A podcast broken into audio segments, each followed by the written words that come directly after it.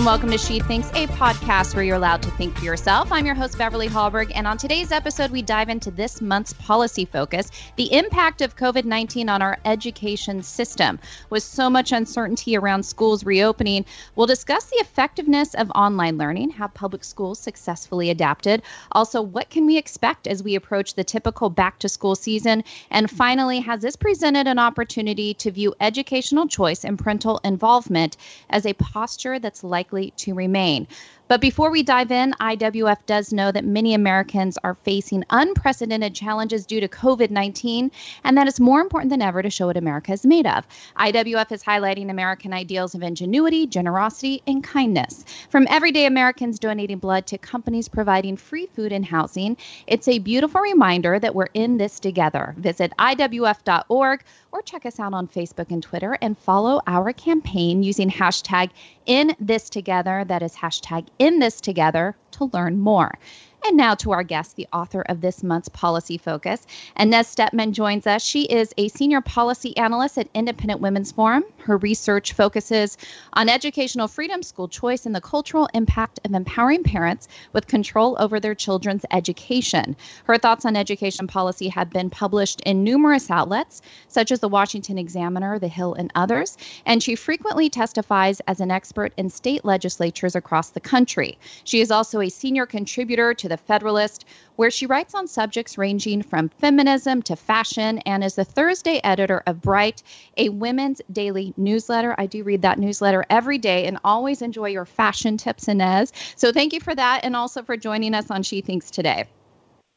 Well, it's great to be here and great to hear that you're a Bright subscriber. I am. I enjoy it. I think it's always gives good focus to issues specifically that women care about. And education, the area that you focus your your research on is an area that people care about. And I I would assume that researching this area, it's been the most interesting time in your life studying it because I would say, other than healthcare, this has been that institution that's been disrupted the most due to COVID 19. What has it been like to delve into educational policy during such an uncertain time? It, it, it's a bit like uh, jumping into the deep end, that's for sure. Um, and but that's certainly the, the position that a lot of schools find themselves in. Um, and districts and, and various administrative units find themselves in. Uh, that being said, you know, there's a, there comes a point where uh, we have to evaluate their performance, even especially as we're not in the the introductory weeks of this crisis, right? Um, a lot of schools have already, most schools, in fact, have already wrapped up their school years. Many of them wrapped up in May. Um, and and on, honestly, overall, they've done a pretty disappointing job adjusting to this crisis, and they're causing a lot of unnecessary stress and frustration among parents. And so, what are some of those specifics? I mean, I know that I see what parents put up there. Some of them had to work during all this or were working through all of this, so they couldn't be there to help their kids. Some were struggling with Wi Fi access. Some families, not enough computers. Some, the school system didn't do well adapting to online. I mean, what have you found to be some of the common problems of not just what families were facing, but that school districts were facing? Well, what, one of the problems during this quote unquote accidental homeschooling um, is, is, phase, which is what I like to call it, accidental homeschooling, is that um, this isn't really homeschooling and it's not really school, right? So it's trying to duplicate the classroom environment at home through various internet and other uh, services. And, and that really hasn't worked very well because while there are schools and institutions that are used to implementing digital learning that actually do it as their primary method of learning with students. Um, most schools were not used to doing that. So there were some unacceptable delays even in getting any kind of online learning um, to, to most students. In fact, by the time school years have been wrapping up at the end of May, um, only a, about just under half of school districts in America were actually delivering what I would call online instruction, meaning there was live online instruction and they were teaching new material. Um, so just under half of the schools in America ever got to that point. Um, and, and that's by the end of May. So, like I said, basically by the end um, of the school year. And then, even if you were um, part of a school district that did manage to get real online learning off the ground uh, before the end of the school year, uh, there were there's just you know it's not for every kid. There's a reason that brick and mortar schools remain quite popular um, in the United States. there are students who benefit from online learning, um, and and there are some great charter school networks that entirely work uh, virtually but it doesn't work for every kid, just like any method of instruction. And so there's been a lot of frustration, I think, with the uncertainty, with the way that online instruction has been delivered, uh, with the lack of, of what we might call low tech options, aka pencil and paper. Um, and then I, I think there's some frustration with the curriculum itself. I mean, this is an opportunity um, for a lot of parents that they haven't actually had in the past to really take a look at what and how their kids are learning. And a lot of parents are finding that they're not particularly thrilled with what and how their kids are learning, um, whether that's the pace of instruction, uh, whether their kids are behind or ahead of the pace of instruction, uh, whether the kids are just bored. They might just see how boring some of these workshops and um, and, and assignments actually are, or um, they might be a little astounded at the way that curriculum has really shifted uh, since perhaps they were in school, uh, especially on sensitive and, and cultural issues like American history um, or, or human sexuality, or uh, for example, nowadays uh, climate change. So a, a, lot of a lot of parents are taking their first look at that, and and uh, some of them are not thrilled with what they're seeing. And there's been a push by the public education system for a long time to exclude parents being involved in the curriculum and what their children are learning. It's this mentality of send your children to us and we'll parent them, we'll take care of them.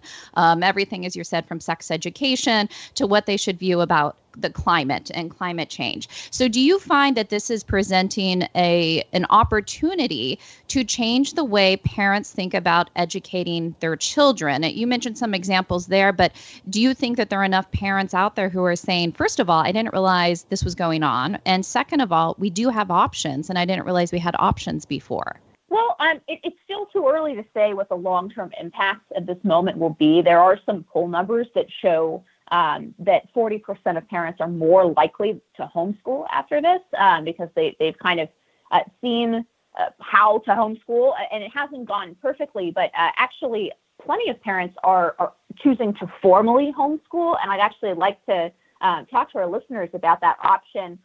Even if you're, you don't see yourself homeschooling long term, uh, and, and after things get back to normal and schools fully reopen. And the fact is that a lot of schools are not going to normally reopen this fall. There will be various um, uh, public health changes that are put into place. Uh, there might be alternate school days.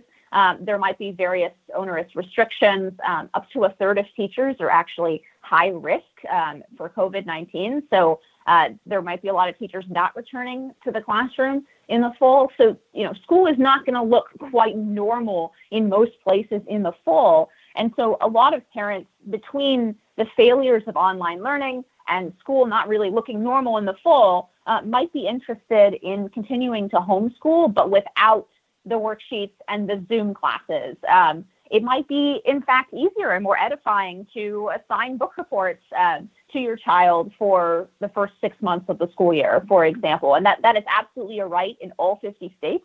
Um, and, and actually, I want to take this moment to assure parents that despite some of the gloom and doom they're hearing from um, some of the, the, education researchers and, and from media, um, the fact is that your, your, your kids are learning during this time. The fact that they're not learning in the same way or the same exact curriculum or, or way um, or, or uh, sort of milestones that they would be hitting in school, uh, this may very well be the period that your kid looks back on where uh, he or she learned the most about current events, about this uh, historical moment in which we find ourselves, more about what their parents do for a living, um, more practical household skills like how to cook um, these these are not valueless skills just because they are not on the next standardized test. Um, and and so I just want to assure parents, and, and, I think a lot of them are, are frustrated and worried, rightly, about about their children's educational future. But it, this is not going to be a lost semester. They are learning something, even if that thing is not exactly what the school system wants them to learn.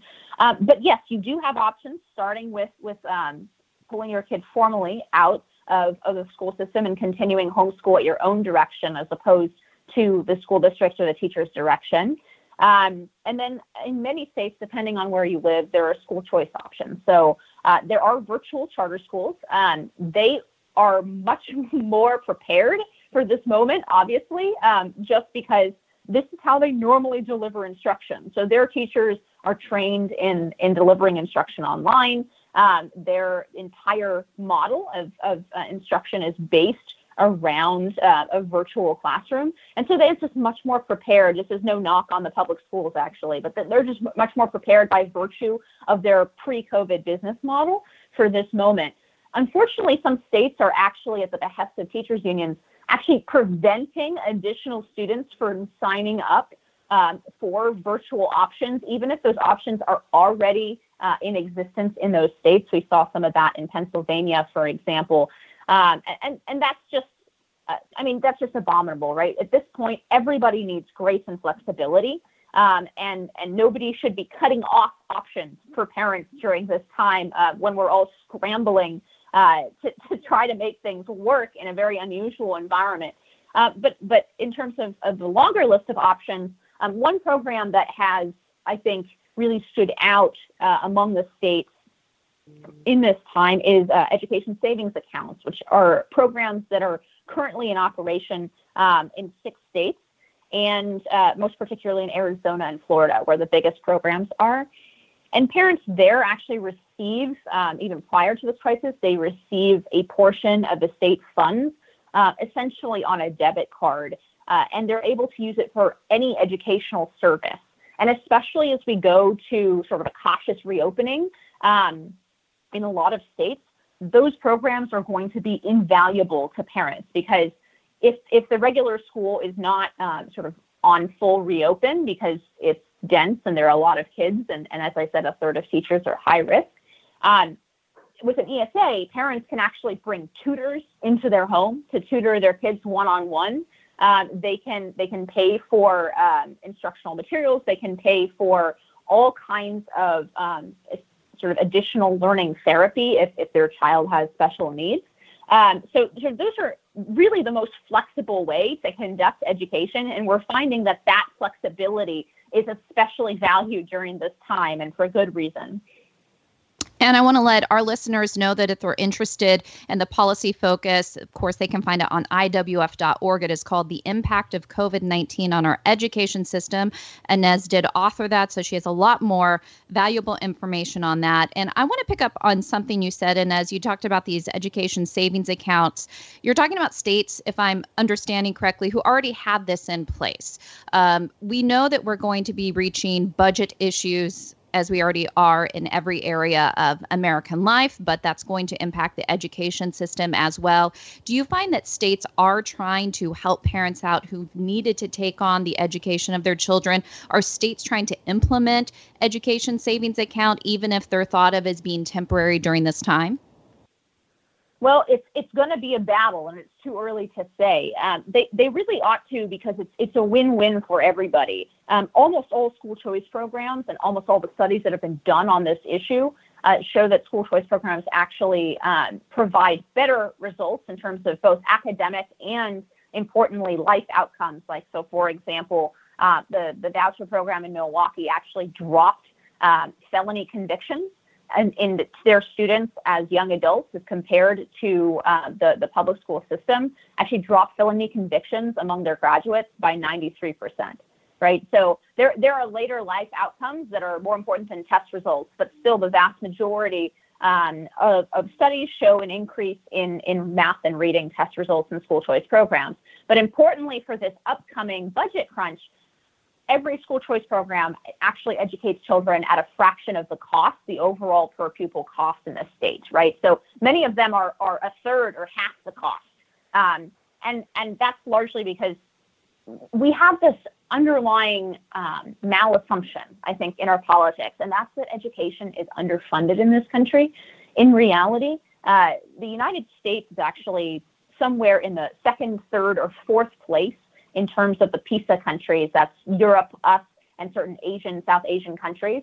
Uh, we are near the top uh, in terms of per pupil spending. We spend more than virtually any other country uh, educating our young people. Um, and, and that number itself is much higher than most people think it is. So the average per pupil expenditure in the United States is, is getting close to $17,000 a year. That's more than the tuition of the average private school. Um, so it is not the case that uh, the education system is underfunded. Now, parents uh, and, and citizens might come back to me and say, but my teacher just had to buy chalk. What do you mean we're not underfunded, right? Um, that's probably an old example. My teacher had to buy the iPad, right? um, exactly. Uh, but but it's true that there are shortages at the classroom level, but that's because money is is not well allocated within the public education system. So if if you take a look, there's an, an amazing report uh, done by EdChoice and economist Ben Scafidi. Uh, who looks into where all that money has gone. And it turns out it's gone into a bureaucratic administrative staffing boom um, for the last 30 years. So we've seen um, bureaucrats essentially and compliance officers and, and generally non teaching staff explode over the past 50 years by more than 700%. Um, and at the same time, teachers, the number of teachers has doubled. Um, and that's because we are generally driving down class sizes. So, so parents do do like the fact that we've we've increased the number of teachers, but we've only increased the number of teachers twofold. We've increased the number of bureaucrats sevenfold to the point where they're breaking even in most bureaucrats. There are the same uh, in most districts. Sorry, there are the same number of teachers and bureaucrats, and that's enormously expensive.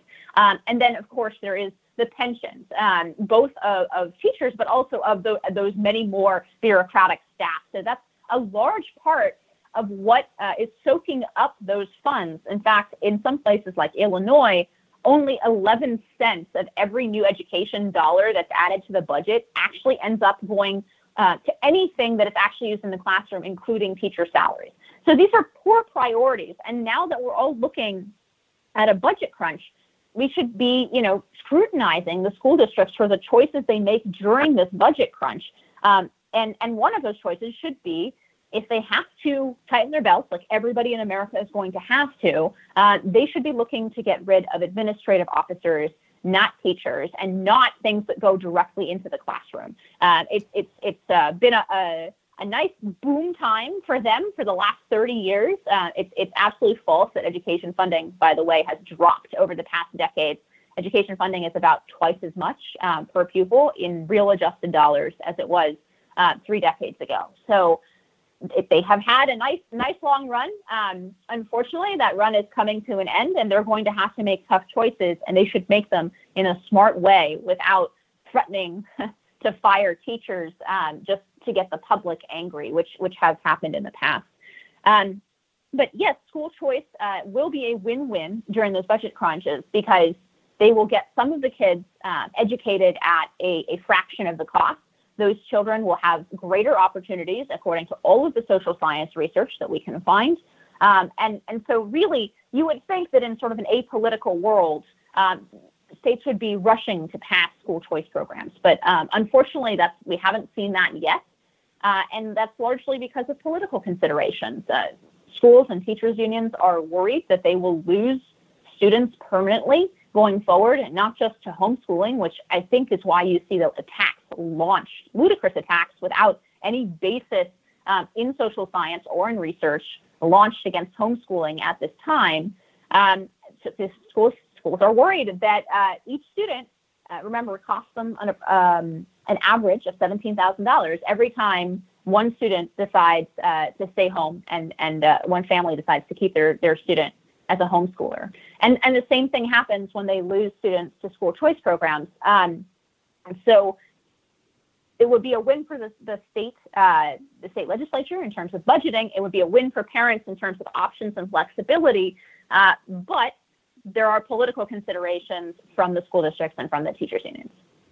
And one final question for you, and this is because you were talking about bloated budgets. I want to just turn very quickly to higher education. There's a lot of transition that's going on when it comes to colleges and universities, who we know the cost uh, to attend has gone up dramatically, far past inflation for students to attend college and university. So, are you seeing, and these are the reports that we're hearing, that that a lot of people are choosing to forego college this year, especially since the on campus experience may not be there? I am hoping that one silver lining of this crisis will be an earthquake in the way that we fund university and the percentage of people who go through the university system. Um, the university system essentially made a promise a long time ago uh, to the taxpayer, right? It said essentially fund the loans to attend our institutions. Uh, and if you do that, we will do two things. We will graduate students who are, are uh, more likely to go on and become leaders in their communities, start small businesses, uh, you know, invent new things, uh, create companies. Um, we will we will up the GDP. So that's one promise. The second promise is we're going to create wiser citizens. The more people we put through university who get a bachelor's degree, uh, they will be wiser, they'll be smarter, they'll be better informed, and they'll be better citizens. Um, well, the latter of those two goals is laughable. Um, if you look at any of the civics numbers today, it's not just that college students are not learning about our American governance system, it's that they're actively being taught to hate it. Um, and, and that's that that burden falls on K-12 as well. And I don't want to uh, to to leave them out of this analysis. But the fact is uh, that the universities exist on the lifeblood of taxpayer-backed student loans. And I've long advocated that we need to eliminate that taxpayer backing and, and return some semblance of limits to this market because that's one of the major reasons we see costs skyrocketing well above inflation um, is because those loans are not being made on the basis like that a bank would make them, right? A private bank would look at the return, the possible return. Um, the federal government doesn't do that, right? The federal government just writes a blank check and says, here, go anywhere, um, take any program, we don't care, right? So, because they don't care about the return on investment. Um, and, and that's produced an enormous number of, of valueless degrees and a huge number of people who are struggling with enormous debt way out of sync with the economic bump they got from getting a degree. In fact, we expect pre COVID, we expected that 45% of those loans would be in default by 2023. Um, that number has probably only gone up during this time, which brings me to how COVID is going to impact the university system. If even 10% of um, of students decide to take a gap year this year, they decide not to enroll, um, in, in the university system, we will see universities close unless they are bailed out by the taxpayer. Now, they've only gotten one bailout so far. Uh, they got 13.5 billion in the CARES Act, um, and that's that whole brouhaha. If anyone remembers uh, that Harvard took nine million dollars, even though they have billions in their endowment fund. Now, Harvard's not going to go under anytime soon. As I, I mentioned, they have that giant endowment, and they have um, a very, very uh, uh, good reputation in terms of, of um, for employers, right? So that they're graduates. They don't have a good reputation, I don't think, anymore in terms of civics um, or contributing to the general uh, welfare of the country, but they do have a high reputation with employers, and um, they're not likely to go under anytime soon. But we have many, many more colleges and universities, over 4,000 actually, many more than any other Western country. Um, and, and some of those uh, colleges and universities are not granting degrees that are of any value to the students who are attending them. And I do think that you'll see, absent another bailout, which, which we should absolutely oppose, um, you'll see some of these universities close their doors. And I think that that's right. This is a sector that is uh, outsized um, and bloated because of the investment of the taxpayer. And they've simply not shown in recent years that they're worthy of that investment from the taxpayer. And like you said, even though there are educational hurdles right now, there could be a lot of silver linings in all of this, and including in higher education, making sure that, first of all, college costs what it ought to and that it's not being inflated due to government involvement. And I think it's helping young people rethink the type of degrees that they want, focusing on careers more than degrees and what can help them in their career. So could be a lot of silver linings. I want to let people know once again. If they want more information on the policy focus, go to IWF.org. It is called The Impact of COVID 19 on Our Education System. Inez, thank you so much for joining She Thinks today. Thanks for having me, Beverly. And thank you for joining. Before you go, Independent Women's Forum does want you to know that we rely on the generosity of supporters like you. An investment in IWF fuels our efforts to enhance freedom, opportunity, and well being for all Americans. Please consider making a small donation to IWF by visiting iwf.org backslash donate. That is iwf.org backslash donate. Last, if you enjoyed this episode of She Thinks, do leave us a rating or review on iTunes. It does help. And we'd love it if you shared this episode so you can let your friends know where they can find more She Thinks episodes. From all of us here at Independent Women's Forum, thanks for listening.